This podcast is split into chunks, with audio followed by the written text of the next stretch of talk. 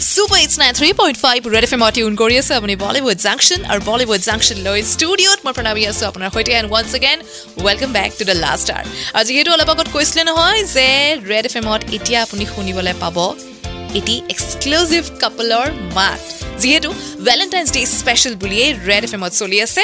আজিৰ আৰু কালিৰ প্ৰেম। আজিৰ আৰু কালিৰ প্ৰেম। Only on Red F M Red F M বহুতো লাভ ষ্টৰিজ আমি পালোঁ বহুতে শ্বেয়াৰ কৰিলে নিজৰ নিজৰ লাভ ষ্টৰিজ আৰু তাৰে ভিতৰত আমি বাছি উলিয়ালোঁ।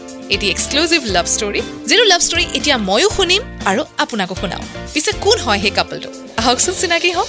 মই হিৰেণ কুমাৰ বেজবৰুৱা। হয় বাইদেউ আপোনাৰ নামটো? মই লক্ষীপ্ৰভা বেজবৰুৱা। এই মুহূৰ্তত আজিৰ এই ভেলেণ্টাইন্স ডেৰ দিনা দুয়োকে জনাইছো a very happy Valentine's day thank you thank you আৰু আপোনালোকৰ লাভ ষ্টৰিটো কেতিয়া কেনেকৈ আৰম্ভ হৈছিল সেই গোটেই ষ্টৰিটো জানিব বিচাৰিম। মোৰ লাভ ষ্টৰিটো মানে এনেকুৱা আছিলে ঠিক প্ৰথম লাভ ষ্টৰি নাছিলে।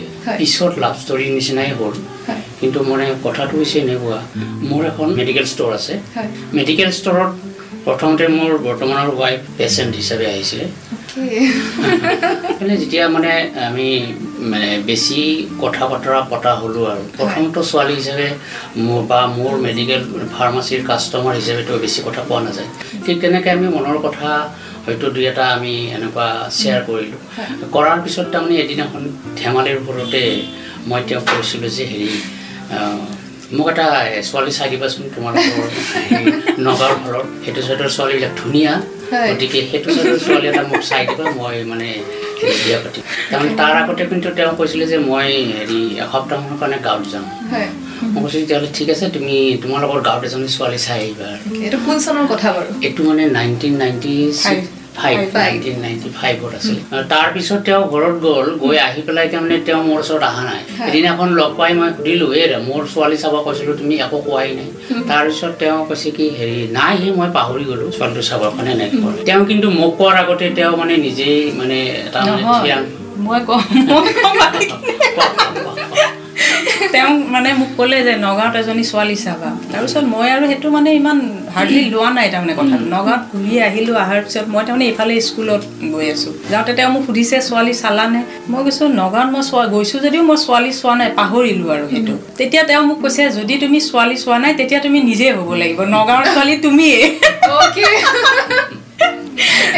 ইনডাইৰেক্ট প্ৰপ'জেল ইনডাইৰেক্টলি দিছে তাৰমানে। তেতিয়া তেওঁ মোক কৈছে যে নগাঁৱৰ ছোৱালী তুমিয়েতো তুমিয়ে হ'ব লাগিব।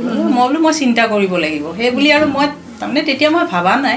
তথাপি মই স্কুলত গৈ কথাটো তাৰমানে মই অলপ ভাবি আছোঁ কি তাৰমানে নগাঁৱৰ ছোৱালী তুমিয়ে আকৌ তুমিয়ে হ'ব লাগিব আৰু নগাঁৱত মোক ছোৱালীও চাব দিছে কি কথা এইটো? আহি মই প্ৰথম মাক কৈ দিছোঁ। তেওঁ যেতিয়া ঘৰত ক'লে কোৱাৰ পিছত ঘৰৰ মানুহে তেওঁক কৈছে যে আমি ল'ৰাটোক চাব লাগিব।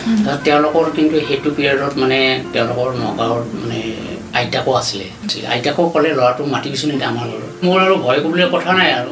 গ'লোঁ।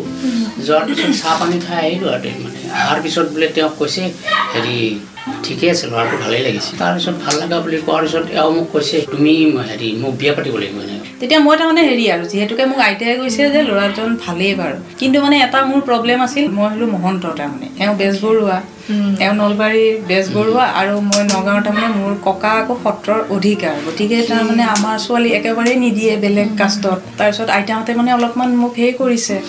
এওঁক ক'লোঁ মই কথাটো বোলো কিন্তু মোক ঘৰৰ পৰা বিয়া দিব নিবিচাৰিব। কাৰণ আমাৰ এনেকুৱা মানে কাষ্টৰ বাহিৰত নিদিয়ে। কাৰণ মোৰ যিমান মানে মোৰ ফেমিলি ধৰক হেৰি গোটেইখিনি তাৰমানে আমাৰ মহন্ত কাষ্টতেই চ' কাষ্ট বেৰিয়াৰ এই কাষ্ট বেৰিয়াৰ পিছে আগত গৈ প্ৰব্লেম দিব নেকি? সেইটো বিষয়ে আমি ডেফিনেটলি গম পাম। কথা আৰু পাতি যাম শুনি যাম লাভ ষ্টৰী কাৰণ চলি আছে ৰেড এফ এমত ভেলেণ্টাইন্স ডে স্পেচিয়েল আজিৰ আৰু কালিৰ প্ৰেম only on Red F M ninety three point five Red F M বজাতি ৰাহো